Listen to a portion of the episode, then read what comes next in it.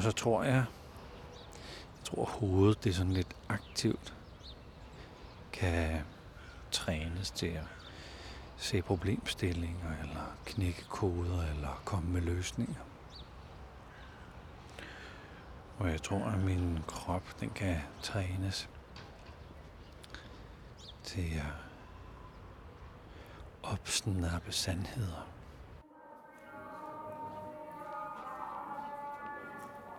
Velkommen til Hverdagsbilledring. Mit navn det er Flemming Christensen.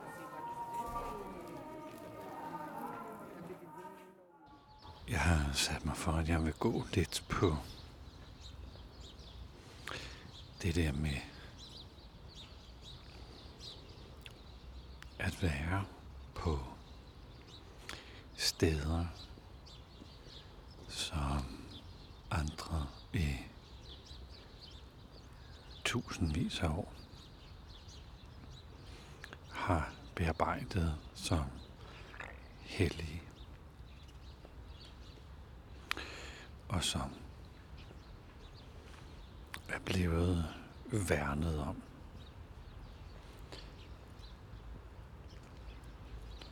Og som er bygget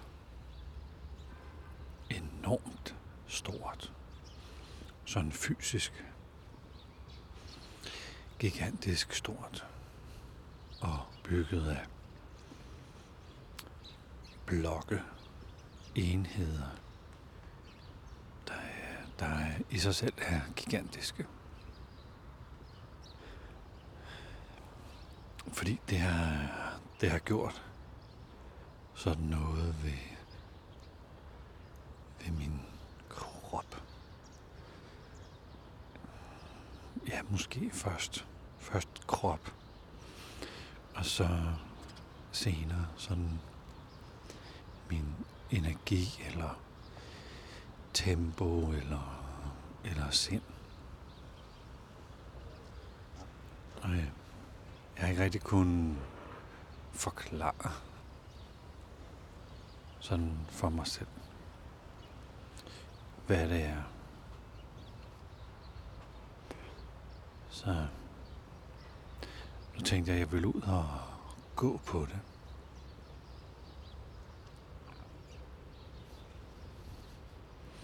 Og det er ligesom om, at mit hoved er stået af.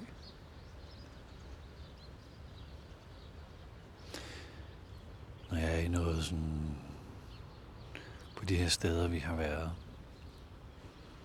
så begynder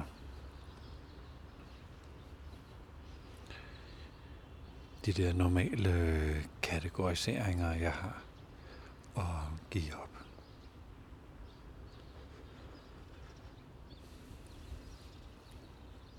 Jeg kan godt mærke, at jeg i starten begynder sådan, nå, altså, hvor svært kan det være? Hvis nu man bare tog 100.000 mennesker og satte dem til at lave noget, og jeg arbejdede måske først på en lille model, og så gjorde de det bare større og større. Man gav det videre til sine børn at lære det. Så livskunsten ved at bygge en pyramide eller en sphinx eller et, et kæmpe tempel eller gravområde. At det i sig selv bare var noget, man gjorde, ligesom naturfolk sikkert har lært gennem, ja, gennem opvækst og leg. Hvordan man jager en mammut, eller laver ild, eller tæmmer en hest. Eller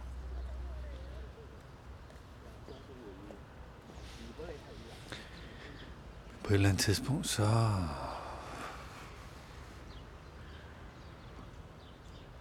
ja, så, så begriber mit hoved ikke længere. Og noget andet tager over.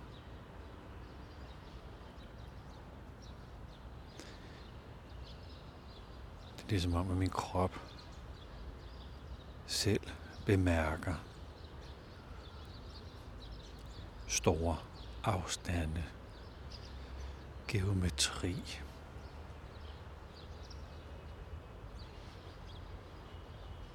Jeg var nede og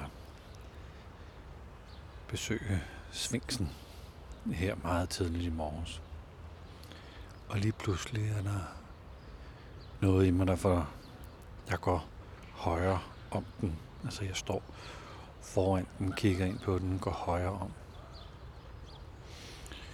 Kommer helt ned til bagdelen. Det ligner jo en stor løve eller kat. I hvert fald et kattedyr. Kommer helt ned til bagdelen, går rundt om den, kommer op sådan cirka midt på. Så er der et eller andet. Og det, solen er ved at stå op, så det er også sådan lidt mellem. Det er stadig mørkt, men lyst. Ved at blive lyst og sådan noget. Så der var et eller andet, der får mig til at lige stoppe op og kigge. Hvad er det?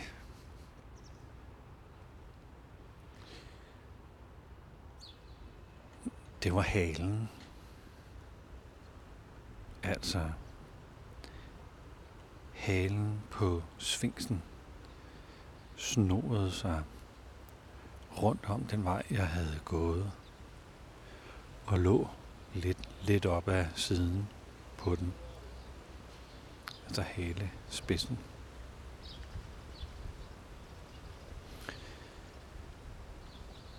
Men forholdene er så gigantiske, at det bemærker, bemærker man jo ikke. Og det var ikke fordi, jeg havde fået afstand til det. Jeg ligesom kunne se, nå ja, okay, godt. Der ligger jo en hale med min krop bemærkede, hey, der var noget der.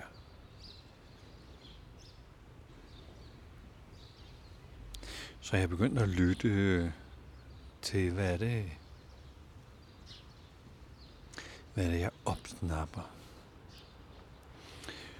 når jeg, når jeg er de her store steder.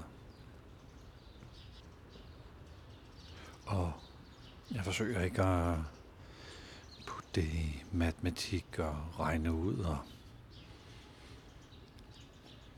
hvordan gør man det, og starter man indenfra eller udefra, eller kan stenen rådne, når de ligger derinde? Skal der luft ind til dem, eller er det godt, de er luft tætte og alt sådan noget?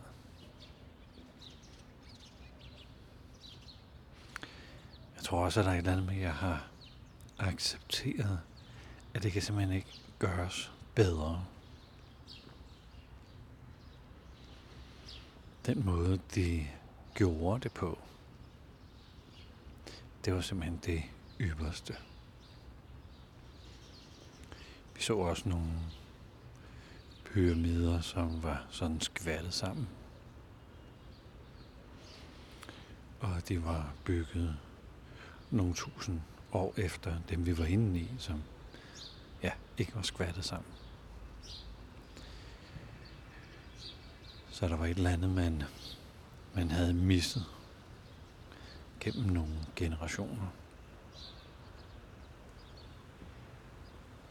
Og noget, man kunne. Altså, der var noget ypperligt, man kunne på et tidspunkt.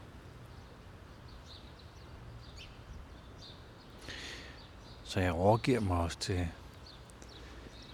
at det kan ikke gøres bedre. Ligesom hvis man ser på en rose eller en dadel. Det kan simpelthen ikke gøres bedre. Der er en anden accept af, hvor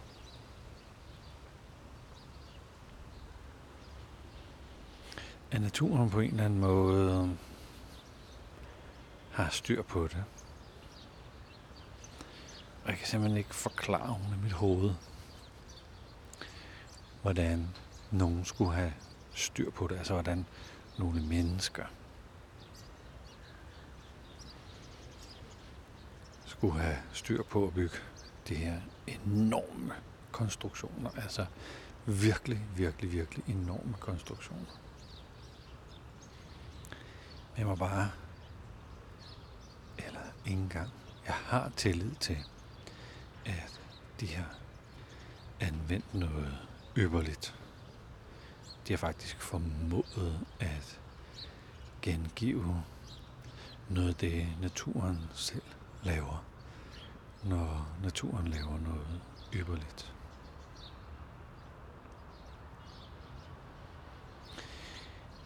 Men der er altså bare et eller andet ved, at det er menneskeskabt. Altså, det er, det er bygget.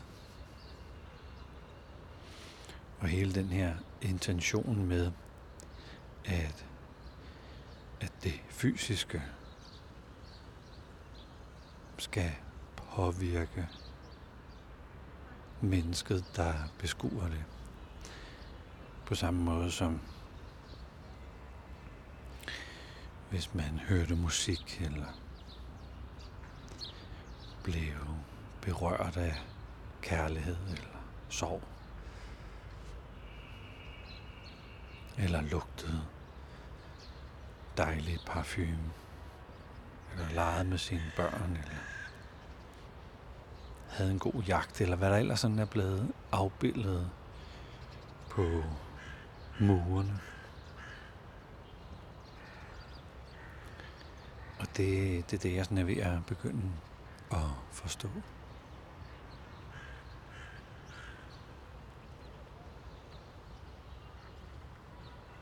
Og på en eller anden måde, sådan kommer jeg til at tænke på nu. Jeg kan godt lide at gå ud i naturen og være derude. Der er den her naturtid, hvor naturen går den tid, der sådan reelt er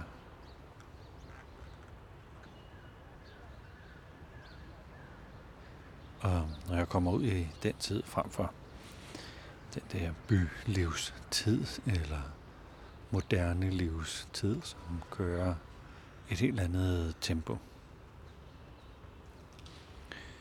så bliver jeg mindet om noget godt om mig. Jeg tænker, hvorfor kunne de ikke bare gå ud i naturen? Var, var naturen ikke storslået nok, eller smuk nok, eller hvad?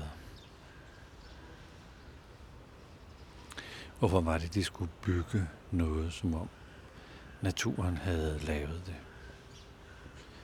Hvad var det, de sigtede på, eller hvad var det, de ville vise, eller hvad var det, de ville give videre til næste generation i bygningen, eller på grund af bygningen.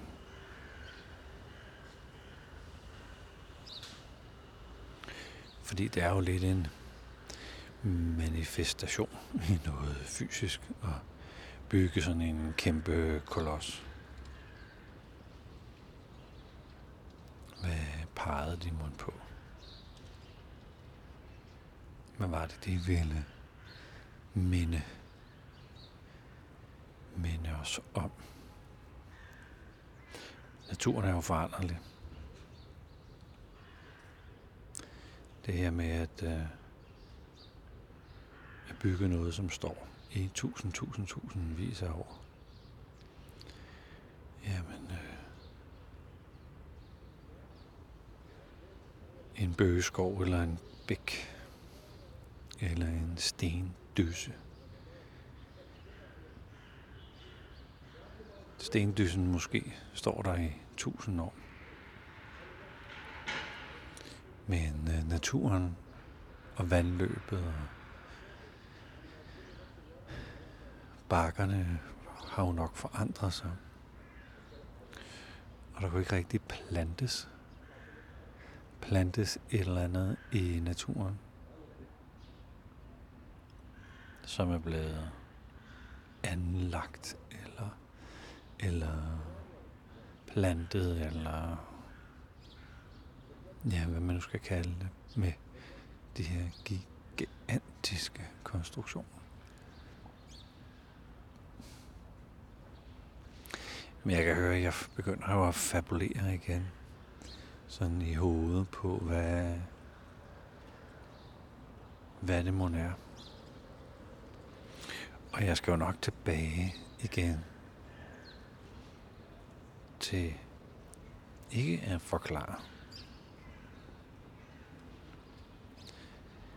Det bliver nogle meget stille podcasts,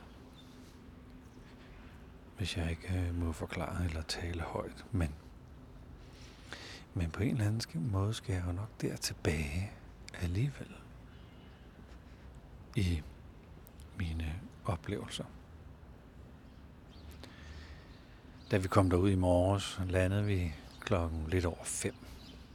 Og der var en time og kvarter, fem kvarter, til solen stod op, og vi faktisk reelt kunne se noget som helst. Så vi fik lov til bare at være, eller sidde, eller gå rundt. Men være på egen hånd. Og mærke.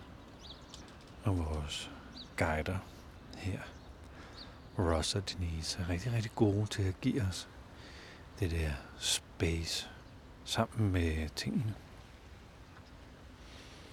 Hvor vi får lov til at være. Være på stederne. Uden sådan at skulle gøre noget, eller tage stilling til noget, eller, eller rykke ved noget.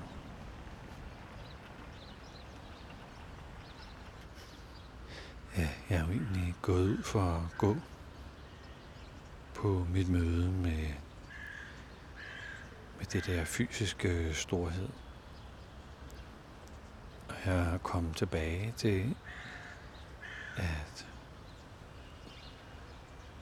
ligesom at jeg er rigtig, rigtig god efterhånden, specialiseret i at kigge på et problem med mine øjne. Tag det ind i min hjerne, lave noget struktur knække koden. Så er der et eller andet her, der skal tages ind i min krop.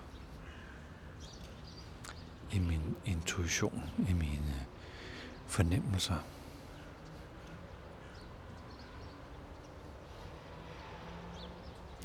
Og så tror jeg, jeg tror hovedet det er sådan lidt aktivt, kan trænes til at se problemstillinger, eller knække koder, eller komme med løsninger. Og jeg tror, at min krop, den kan trænes til at opsnappe sandheder. Eller opsnappe det væsentlige. Eller læse, læse om verden afkodet omverden. Gade vide. Hvordan man gør det. Men det kan jeg da mærke, det har jeg da fået lyst til. At overlade min krop til, mens jeg er hernede. Altså, lad den, lade den mærke igennem. Eller være modtagelig for. Det minder han lidt om de år, hvor jeg trænede på at åbne mit hjerte og connecte med andre. Det var en helt ny disciplin, da jeg begyndte at træne det. Det virker som om, det er en helt ny disciplin, jeg skal have i gang her. Men øh, super, super spændende og super interessant. Og ja, masser af energi på det. Tusind tak, fordi du lyttede med til den her episode af Hverdagspilgrim, hvor jeg har hvor jeg lige nu er i Ægypten på en pilgrimsrejse, der har sin slutning om, om 20 dage. Jeg tror, der er 19 dage tilbage nu hvis jeg skal være præcis. Og jeg har jo ikke haft nogen forhåbninger til min egen hverdags pilgrims vandring. Nå, at det skal føre hen imod noget. Og jeg har faktisk heller ikke nogen forventninger om, at den her pilgrimsrejse skal føre mig imod noget særligt. Men jeg kan mærke, mærke, at der er en bevægelse i gang.